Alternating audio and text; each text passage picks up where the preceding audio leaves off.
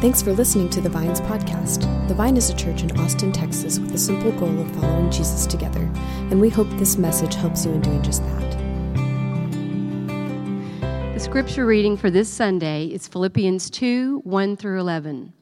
Therefore, if you have any encouragement from being united with Christ, if any comfort from his love, if any common sharing in the Spirit, if any tenderness and compassion, then make my joy complete by being like minded having the same love, being in one spirit and of one mind. Do nothing out of selfish ambition or vain conceit. Rather, in humility, value others above yourselves, not looking to your own interest, but each of you to the interests of the others. In your relationships with one another, have the same mindset as Christ Jesus, who, being in very nature God, did not consider equality with God something to be used to his own advantage. Rather, he made himself nothing by taking the very nature of a servant, being made in human likeness. And being found in appearance as a man, he humbled himself by becoming obedient to death, even death on a cross. Therefore, God exalted him to the highest place and gave him the name that is above every name, that at the name of Jesus every knee should bow in heaven and on earth and under the earth, and every tongue acknowledge that Jesus Christ is Lord, to the glory of God the Father. This is the word of the Lord. It's good to be with you guys here today. Who's excited about being in worship today? Anybody here excited? All right. I'm excited that you guys are here. We're in the second week in our series. Uh, we're walking through the, the letter, Paul's letter to this church in Philippi. So we call this letter Philippians. And some people have known this to be called the joy letter because Paul seems to be writing with this theme and the importance of joy throughout this letter. So we're walking through this, this letter that Paul wrote over these four weeks, and here we are in the second week. We're in the second chapter. And to begin, I'd, I'd like to propose something for us to think through and consider this morning. And what I'd like to propose is that there's actually a difference between happiness and joy. We kind of we think of them the same way, but it seems like the more we see scripture, the more we look at our lives, there's actually a difference between happiness and joy. Happiness, it's a great thing. Uh, is it's the experience of delight that's caused by external sources. So, an experience that you have, a, a person, uh, a situation that you're in can bring about a lot of happiness. For me, my happy place is Taco Deli on Spyglass. It's my happy place. Uh, and happiness is actually really important to our culture. A lot of times we talk about the importance of, of happiness. You might ask a parent, What do you want for your child? All I want for my child is for, for them to be happy, right? It's actually built into the very foundation of our nation that there's, in our Declaration of Independence, there's three inalienable rights there's life, liberty, and the pursuit of happiness.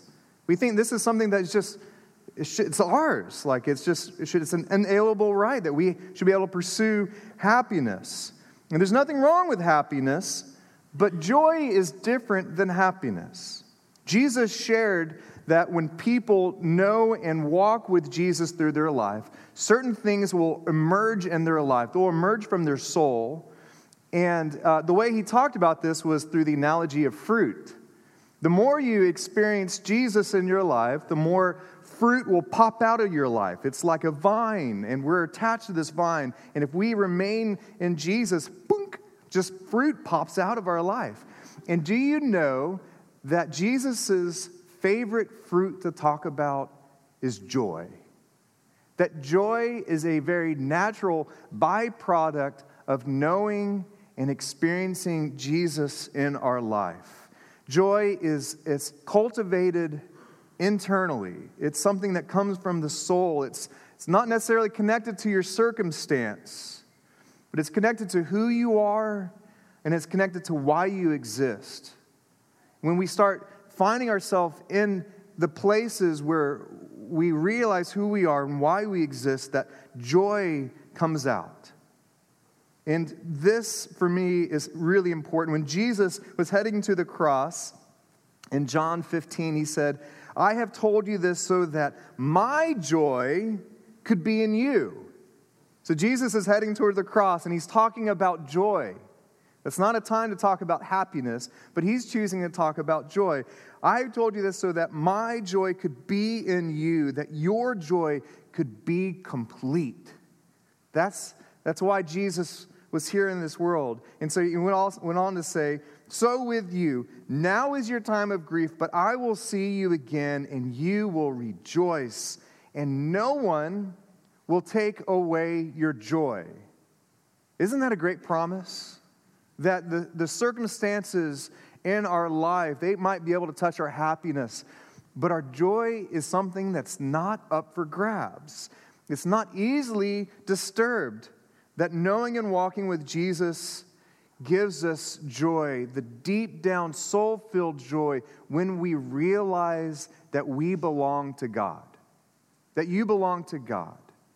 When you truly understand that, joy stops popping out from your life.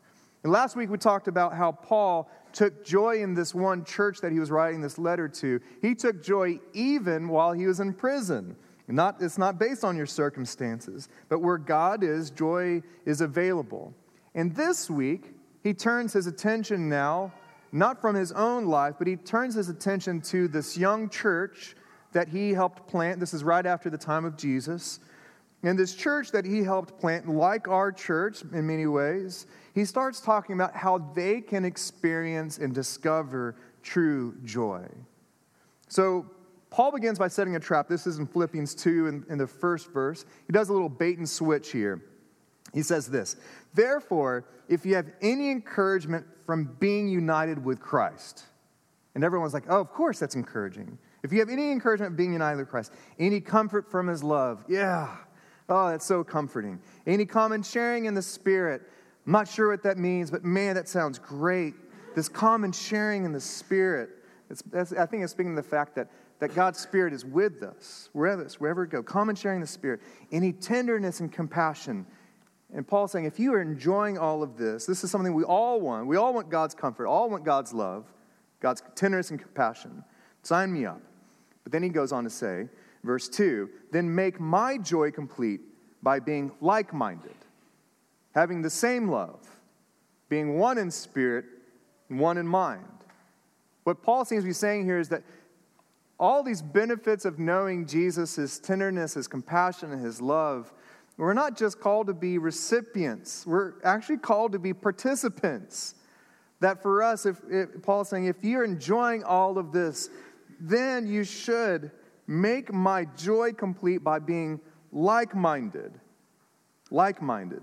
This idea of being like minded, it might seem like uh, it means that we're all supposed to think the same thing. And actually, I don't think that's what it's talking about, uh, which is a really good thing because many people think churches are, we just get people here together and then we tell you what to think. And I, I think like mindedness is more complex and actually more beautiful than that idea. Like mindedness is an attitude, it's a, it's a posture of how you live. And so, what Paul is saying here is if you are enjoying all these benefits of Jesus, consider taking on the same attitude. Consider, consider that kind of lifestyle. Even in your diversity of thought, there can be unity. For us in our little church, there's tons of diversity of thought, but there can be unity for us if we put on the same mindset. If we choose to agree on what we think is actually the most important things, what we really value, this is really important for any community, even for our, our, our little family. The Charbonneaus, we, we have set out 12 values. We, we put out 12 things that we really are think are important, and each month we, we look at one of these values. We call it the Charbonneau way. And I'm sure our kids are going to roll their eyes as soon as they realize how annoying that could be. Uh, but we get together with Dylan and we talk to her about, hey, Dylan, uh, we choose people over things. This is kind of a statement for us. We choose people over things. So when a kid comes over here and starts playing with your toy that's really special for you, we choose the person and not the thing. Uh, this is why we exist. This is how we exist. Uh, we talk about when it comes to hospitality that our, our home is going to reflect God's home.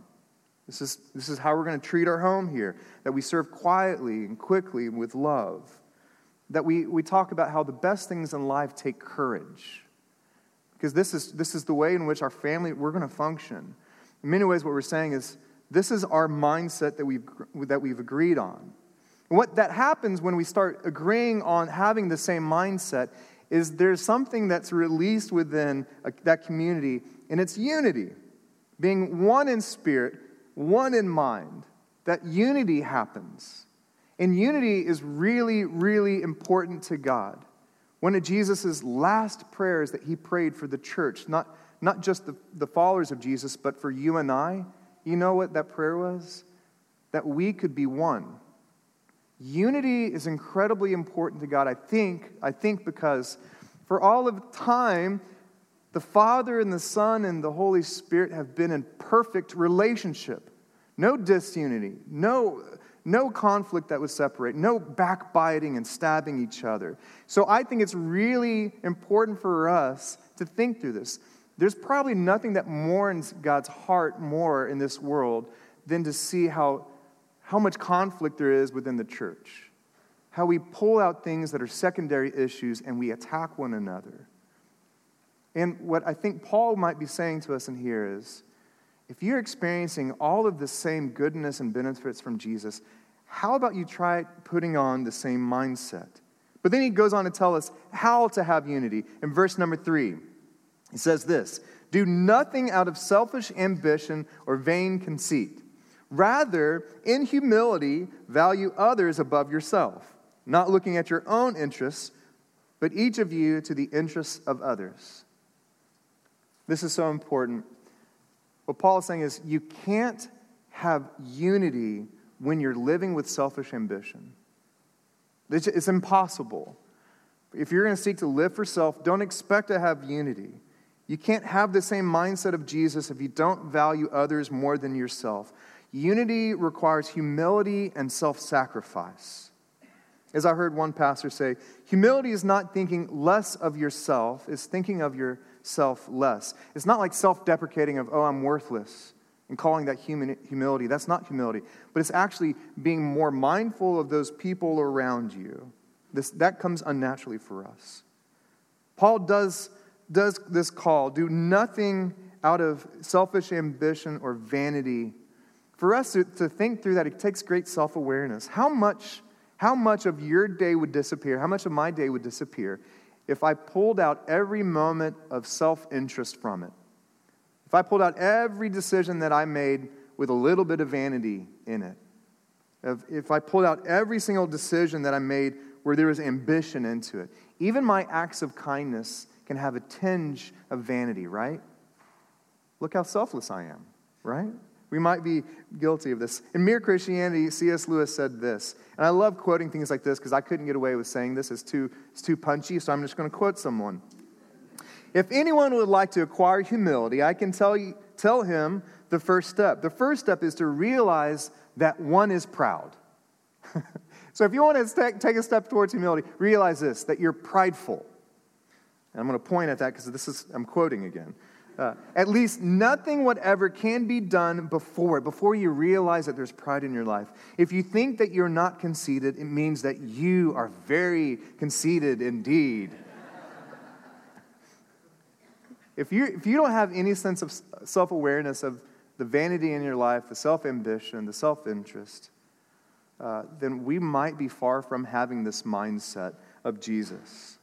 And we might need to pray honest prayers that, all right, God, Will you show me where in my life I'm self interested? Will you show me where in my life I have vanity? I really care about my image. I, I might encourage you to pray this one prayer. If you want to take a step in this direction, pray for one good embarrassment every day. Just to make you aware of your vanity, you know? Like last night, I went to, I, we had a friend over uh, a, buddy of mine, uh, she, he brought her, her a new girlfriend over, and I was washing dishes, trying to get everything ready. You know, candles are lit, smelling like a vanilla bean bomb just blew up in our home. And, and, uh, and uh, I was washing dishes, and you know those things like when you wash the dishes and like you're right up against the countertop? Uh, you know, water sometimes sprays up on the countertop. And so I go and I introduce myself, and it's just this wet line right here and I realized it way too late, and I was just super embarrassed. I just looked like I peed my pants for like half an hour. It's a good humility. I, I care, I, like when I realize it, I go, I care what I look like. I care that my friend's not embarrassed that he came to my house. You know, like, this is good for me. It popped, it like a whack a mole. It popped up. I go, oh, there you are. I see you. But we need to have greater self awareness of where, where are we living with self interest? Where are we living with vanity and ambition? To drive this home, Paul does something odd in this, in this chapter. If, you, if, if we don't study the background of it, it's lost on us. Uh, but he actually breaks out into a poem. Actually, he breaks into a song here when he starts thinking about what does it mean to have the mindset of Jesus? It's like mere words couldn't do justice. He breaks into a poem. And this uh, poem, many commentators think this is the main thing in this letter.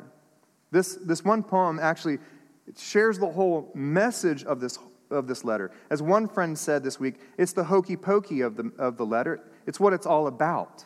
This right here. So, what is this song? In verse 5, in your relationships with one another, have on the same mindset, take on the same attitude as Jesus. So, Paul is saying this is not only going to be a poem about Jesus, but it's a poem about how you and I can live. And then he goes on to say, who being in very nature God, Jesus was, was and is God from the very beginning. This isn't something Jesus chose or achieved, that Jesus was God, did not consider equality with God something to be used to his own advantage. So, though Jesus was, was God, that he didn't use his status for himself. He didn't take that power and that glory and turn it towards himself, although he could have because he was God. He took that status and that power, he didn't use it for his own advantage, he turned it outward. And by the way, that's the temptation for all of us is to take our status, our power, our abilities, and turn it towards the self. But Jesus shows us a different mindset. Verse 7 Rather, he made himself nothing. The, the Greek here denotes being made nothing. The Greek talks about how he poured himself out, he emptied himself. I love that visual of like a, it's like an offering that, that Jesus did. He had everything that who he was, the power and the glory and the status. And Jesus, out of love, poured it out. He poured out himself, he emptied himself by taking the very nature of a servant, being made in human likeness. Do we see what Paul's doing in, the, in this poem? He's, he's pulling together two different natures. He who, being very nature God, took on the nature of a servant. If you, if you want a picture of who God is, God is not some distant, powerful force in this world connecting us, just some distant, weird. This is who God is.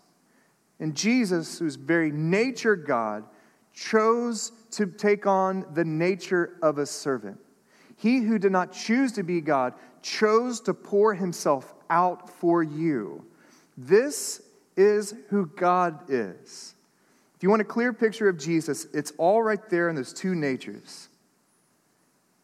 That he lived this world, he descended to this world, and in a thousand ways, he poured his life out for people. This poem actually depicts what this uh, Catholic uh, theologian and priest Henri Nouwen would call the life of downward mobility. Isn't that a great idea? The life of downward mobility that Jesus chose to come down, to make himself low, to pour himself out. That although he had eternal harmony with the Father and the Spirit, that what he did is he chose to come down. This right here is what we celebrate in Christmas that he became flesh, that Jesus chose to come to this world. And then, like I said, in a thousand ways, he poured his life out for others. He served the lowest of the low. He went to the darkest places in this world and gave of himself. That was the gift of Jesus. Not that he healed and did these things, he actually gave of himself. He poured himself out for people in service. This is who God is God, the servant, Jesus. He poured himself out. And for me, when I think about this, This goes in, in complete opposition for the narrative of our world. In a world of upward mobility where we long to go upward in materialism and power over others and influence in this world, we have Jesus making himself low, a life of downward mobility. This should cause us to ask the question how do you use the power in your life? The God given power, the power that maybe you found yourself through hard work and through other things, how are you using the, the power in your life? Is it, do you turn it towards self? Or do you use that power to pour yourself out for others? How do you use your influence, your resources, your gifts to promote self or to promote others? To serve yourself or serve others? Nouwen would say, this. He would say the story of our salvation stands radically over and against the philosophy of upward mobility. The great paradox which the scripture reveals to us is that real and total freedom, that word freedom, I love that, that word freedom, is only found through downward mobility. The Word of God came down to us and lived among us as a slave. The divine way is indeed the downward way. When I look at this room, I have so many examples of people who've chosen the downward way of service. There's so many examples of that. Uh, today, though, we think of mothers. And today I think about my mother. Here's a picture of my mother. This is my family right here. we were, it's like an Olan Mills church portrait way back in the day. The photographer said, Hey, uh, give me one second. Uh, so everyone was getting ready for the picture. He was finishing out the last picture on the roll. I knew what was up. I knew he was going to take a picture. And so uh, this right here is a really clear depiction of my family, by the way.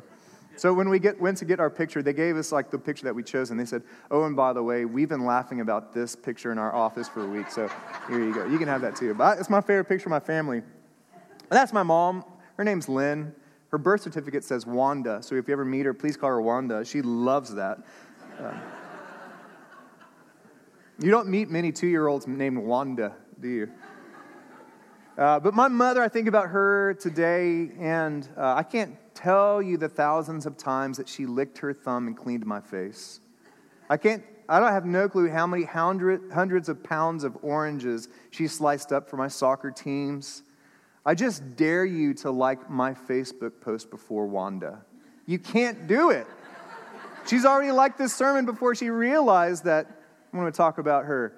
You can't, there's like a siren that goes off in her home when I post something. You know, she has to drop everything and like it before you.